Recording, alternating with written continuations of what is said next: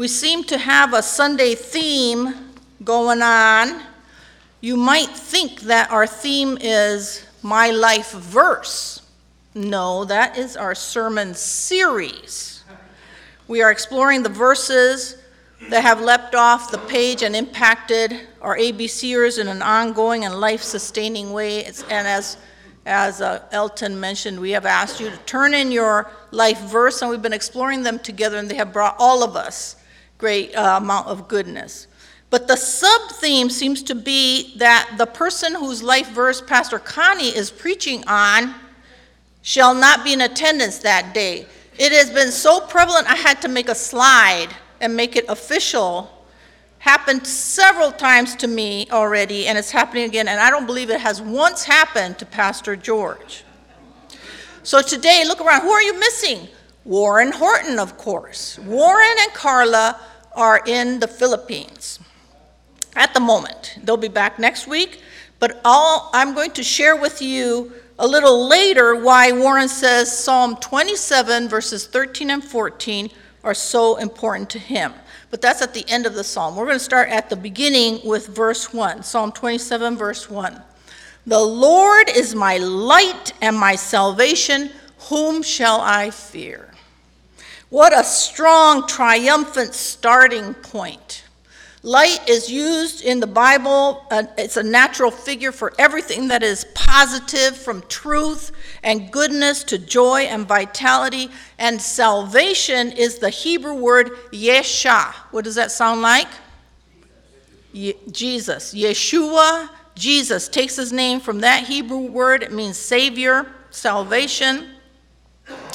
And although God is called light elsewhere in the Old Testament, this is the only place where he is called my light, my salvation. And so you see, God is not just the light of the world, but God is personally light to me. And God does not need to triage his salvation. God is not far away from me, busy saving other people who are in worse shape than me, and then he'll get to me eventually. No. God is actively saving me every day. And I don't know about you, but I need this persistent and continued saving. I was waiting for my husband to say an amen on that one. He has failed. Robert needs continual, everyday saving. Amen. Amen. Good. All right.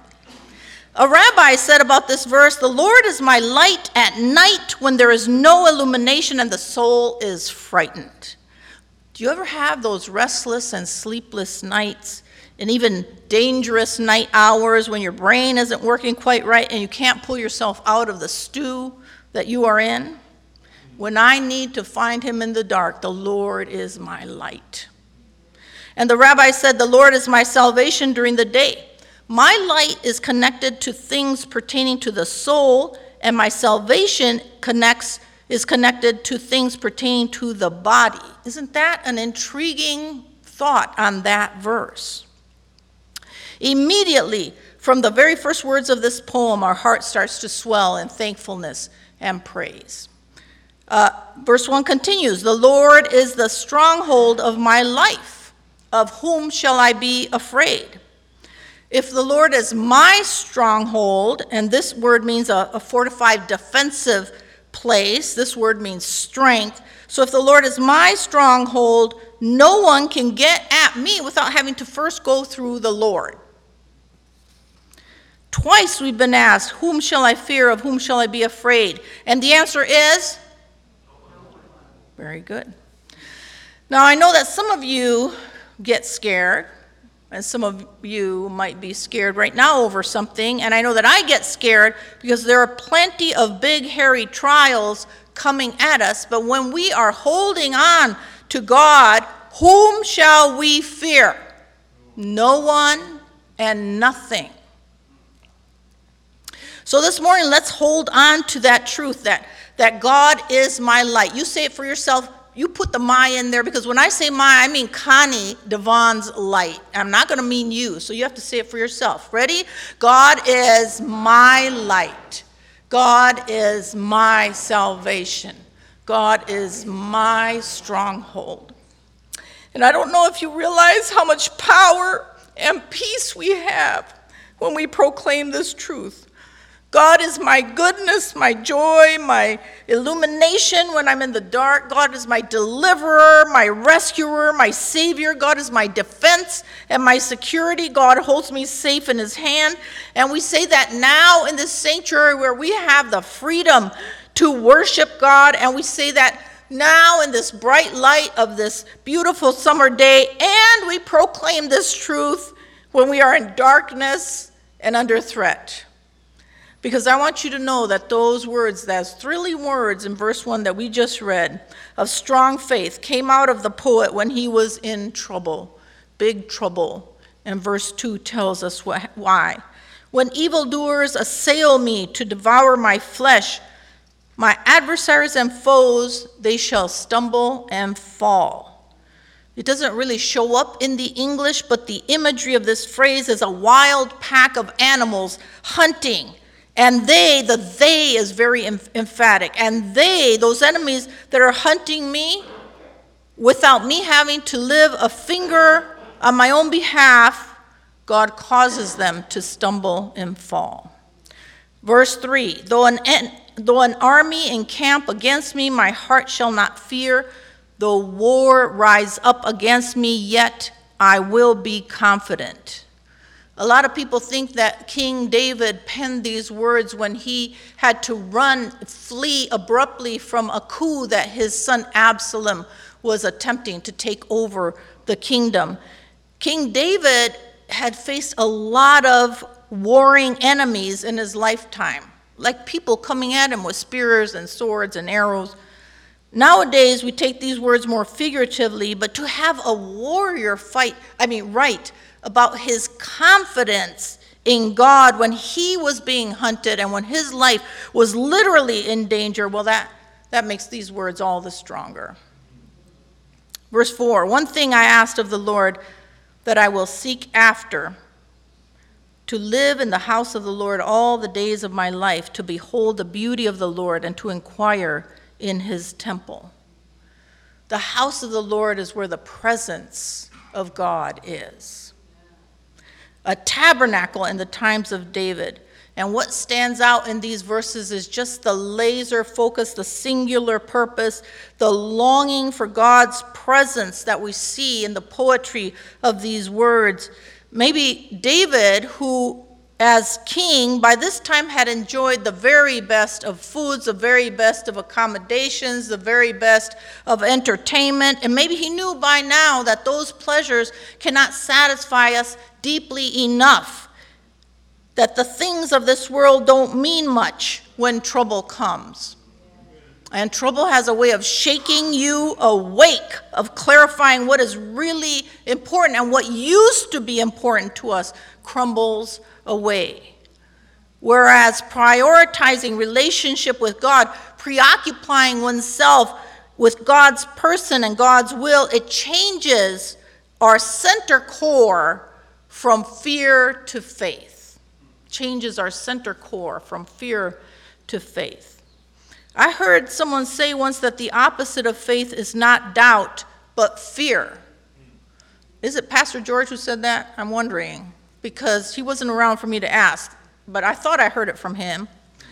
What can quell our fear? What can grow our faith? Well, we go down a lot of unhelpful pathways, don't we, when we are afraid.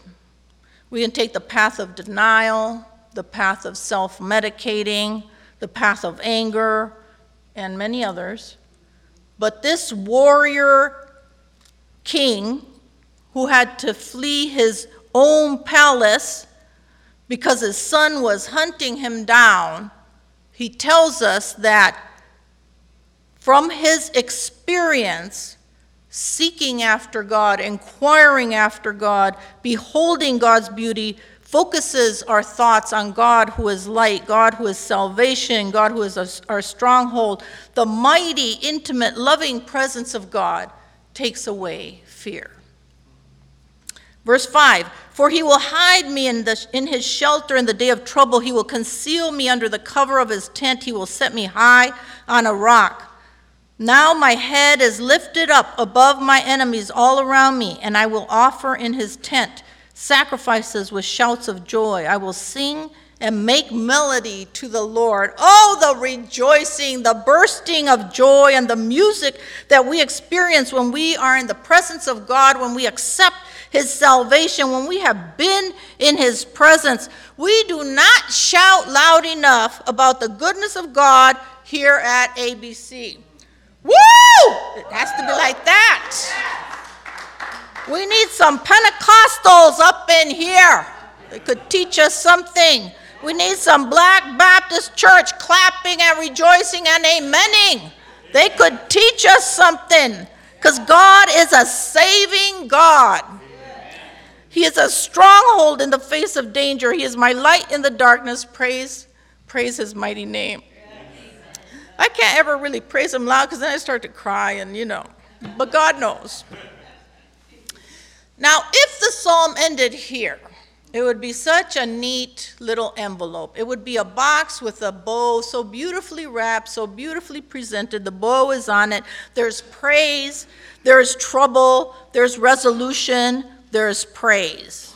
And some of the psalms have, quite a few have that kind of a sequence to them. But life is not like that. It's way more complicated. And Warren's favorite verse is not in this portion of our psalm. What comes next is such an unexpected turn that many people who have studied this psalm have speculated that it's really two psalms, not one, and that they were just awkwardly stacked together into one. So listen to verse 7. Now, verse 6 had just said, shouts of joy, sing and make melody to the Lord. Verse 7, hear, O Lord, when I cry aloud, be gracious to me and answer me. Well, what you mean, hear me? Didn't you just shout with joy at God's salvation and answered prayer? Weren't you just soaking in the presence of God in his sanctuary? Hear me sounds like a plea, and it kind of sounds like you have to say it because you think that God has not been hearing you too well. And sure enough, a lament follows in this psalm. A lament. And so you see why people think that it's two entirely different songs, because now this dissonance chord strikes kind of in the middle of it. But I disagree. I know what happened between verse 6 and 7. Let me tell you what happened. Life happened is what happened, and our poet went to church on Sunday. Okay, I know it was this tabernacle on Saturday, but I'm just, contextualizing it. He went to church on Sunday. He sang some mighty songs. He played his personal tambourine from the front pew. He accompanied all of the music. His soul swelled with the praise team. He had to do a little bit of dancing up here. He got so carried away, right up here in the front. The words of scripture touched his heart. Obviously, the preaching was powerful. Preaching was powerful. And on point, he was worshiping with his community, with the people that he had prayed for, people who prayed him through trouble and through trial. And the brothers and sisters encouraged him. They had an ice cream social after church.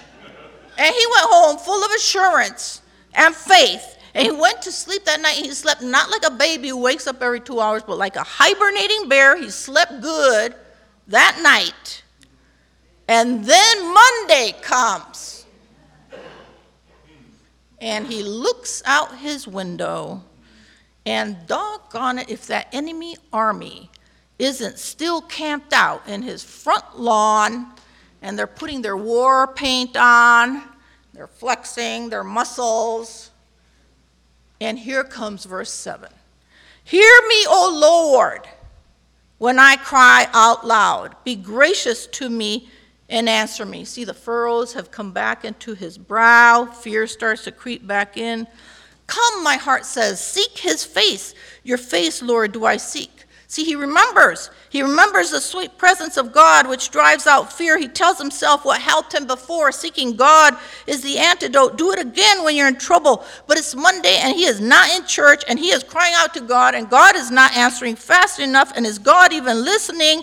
Verse 9, do not hide your face from me. Do not turn your servant away in anger. You who have been my help, do not cast me off. Do not forsake me, O God of my salvation. Okay, God is still the God of my salvation. Did you see that there?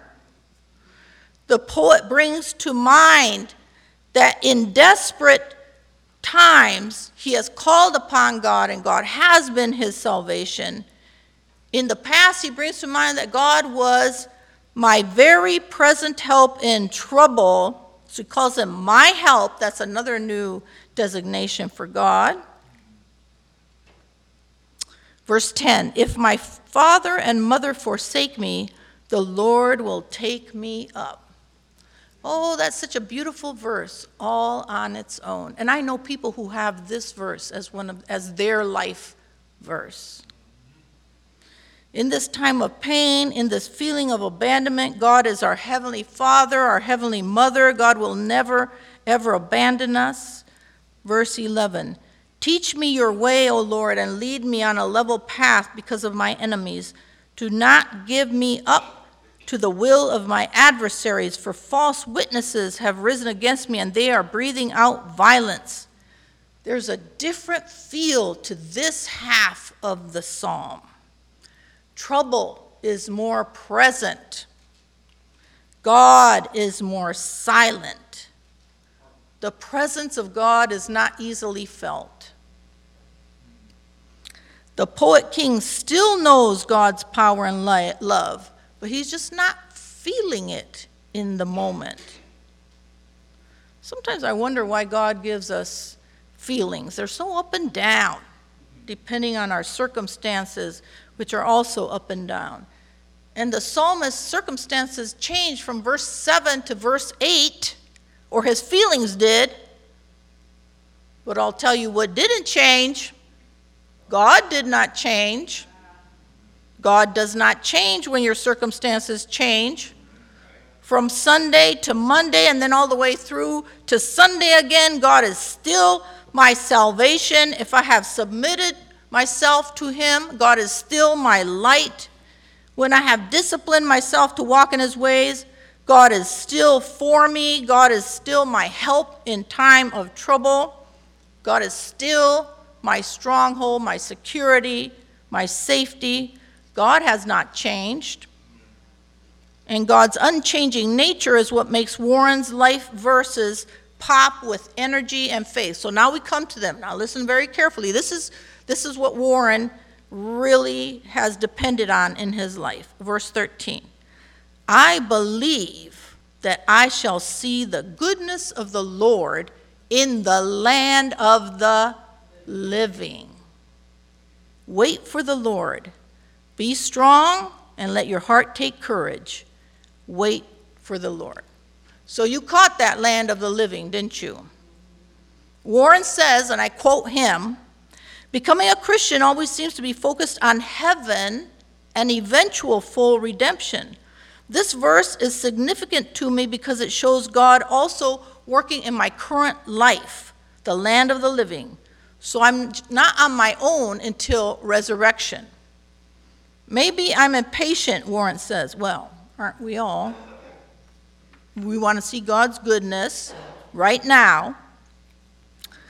He says, I also see the goodness of the Lord as growth and change in me. It would be easy to interpret these verses as material blessings, but that isn't what I was thinking when I first read the verse. I was feeling very inadequate spiritually, and often still do. I don't feel I have the skills to make or gifts to make a difference.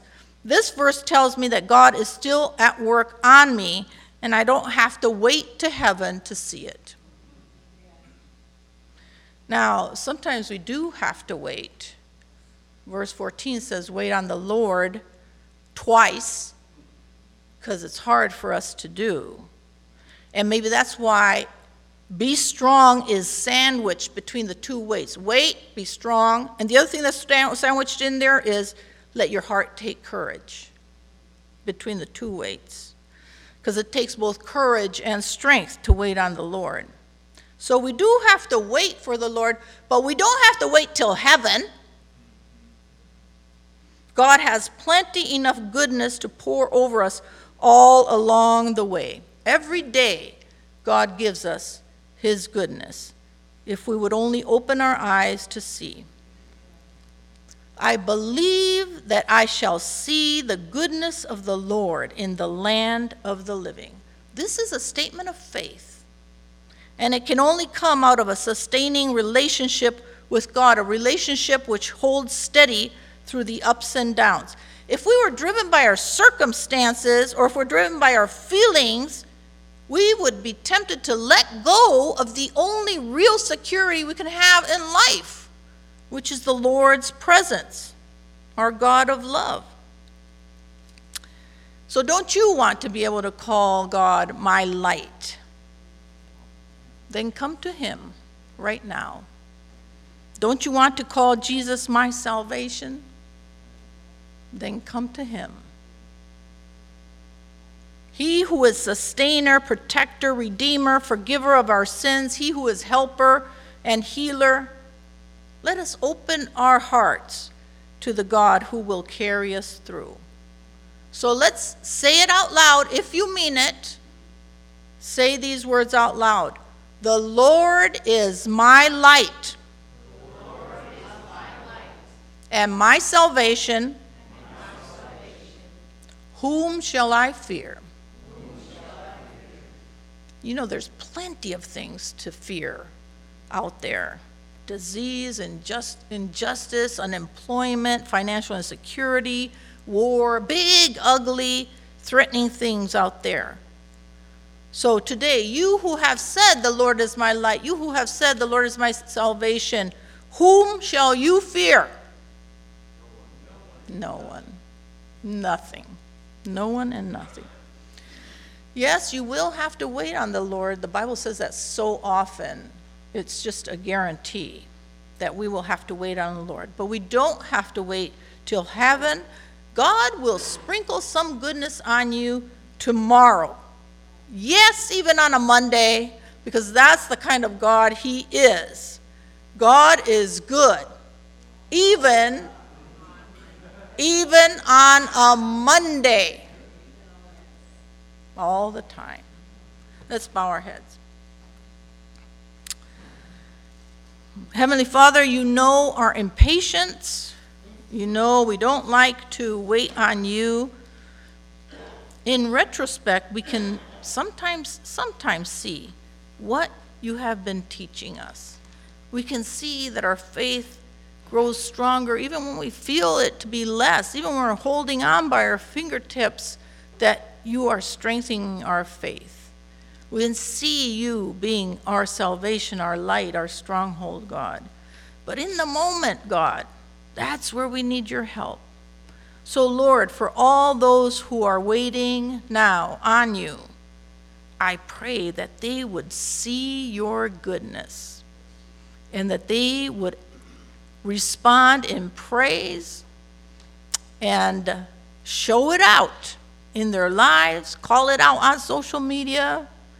You are doing good things for us today and tomorrow. And I just pray, God, that we would have the eyes to see and the strength to hold on. In Jesus' name, amen.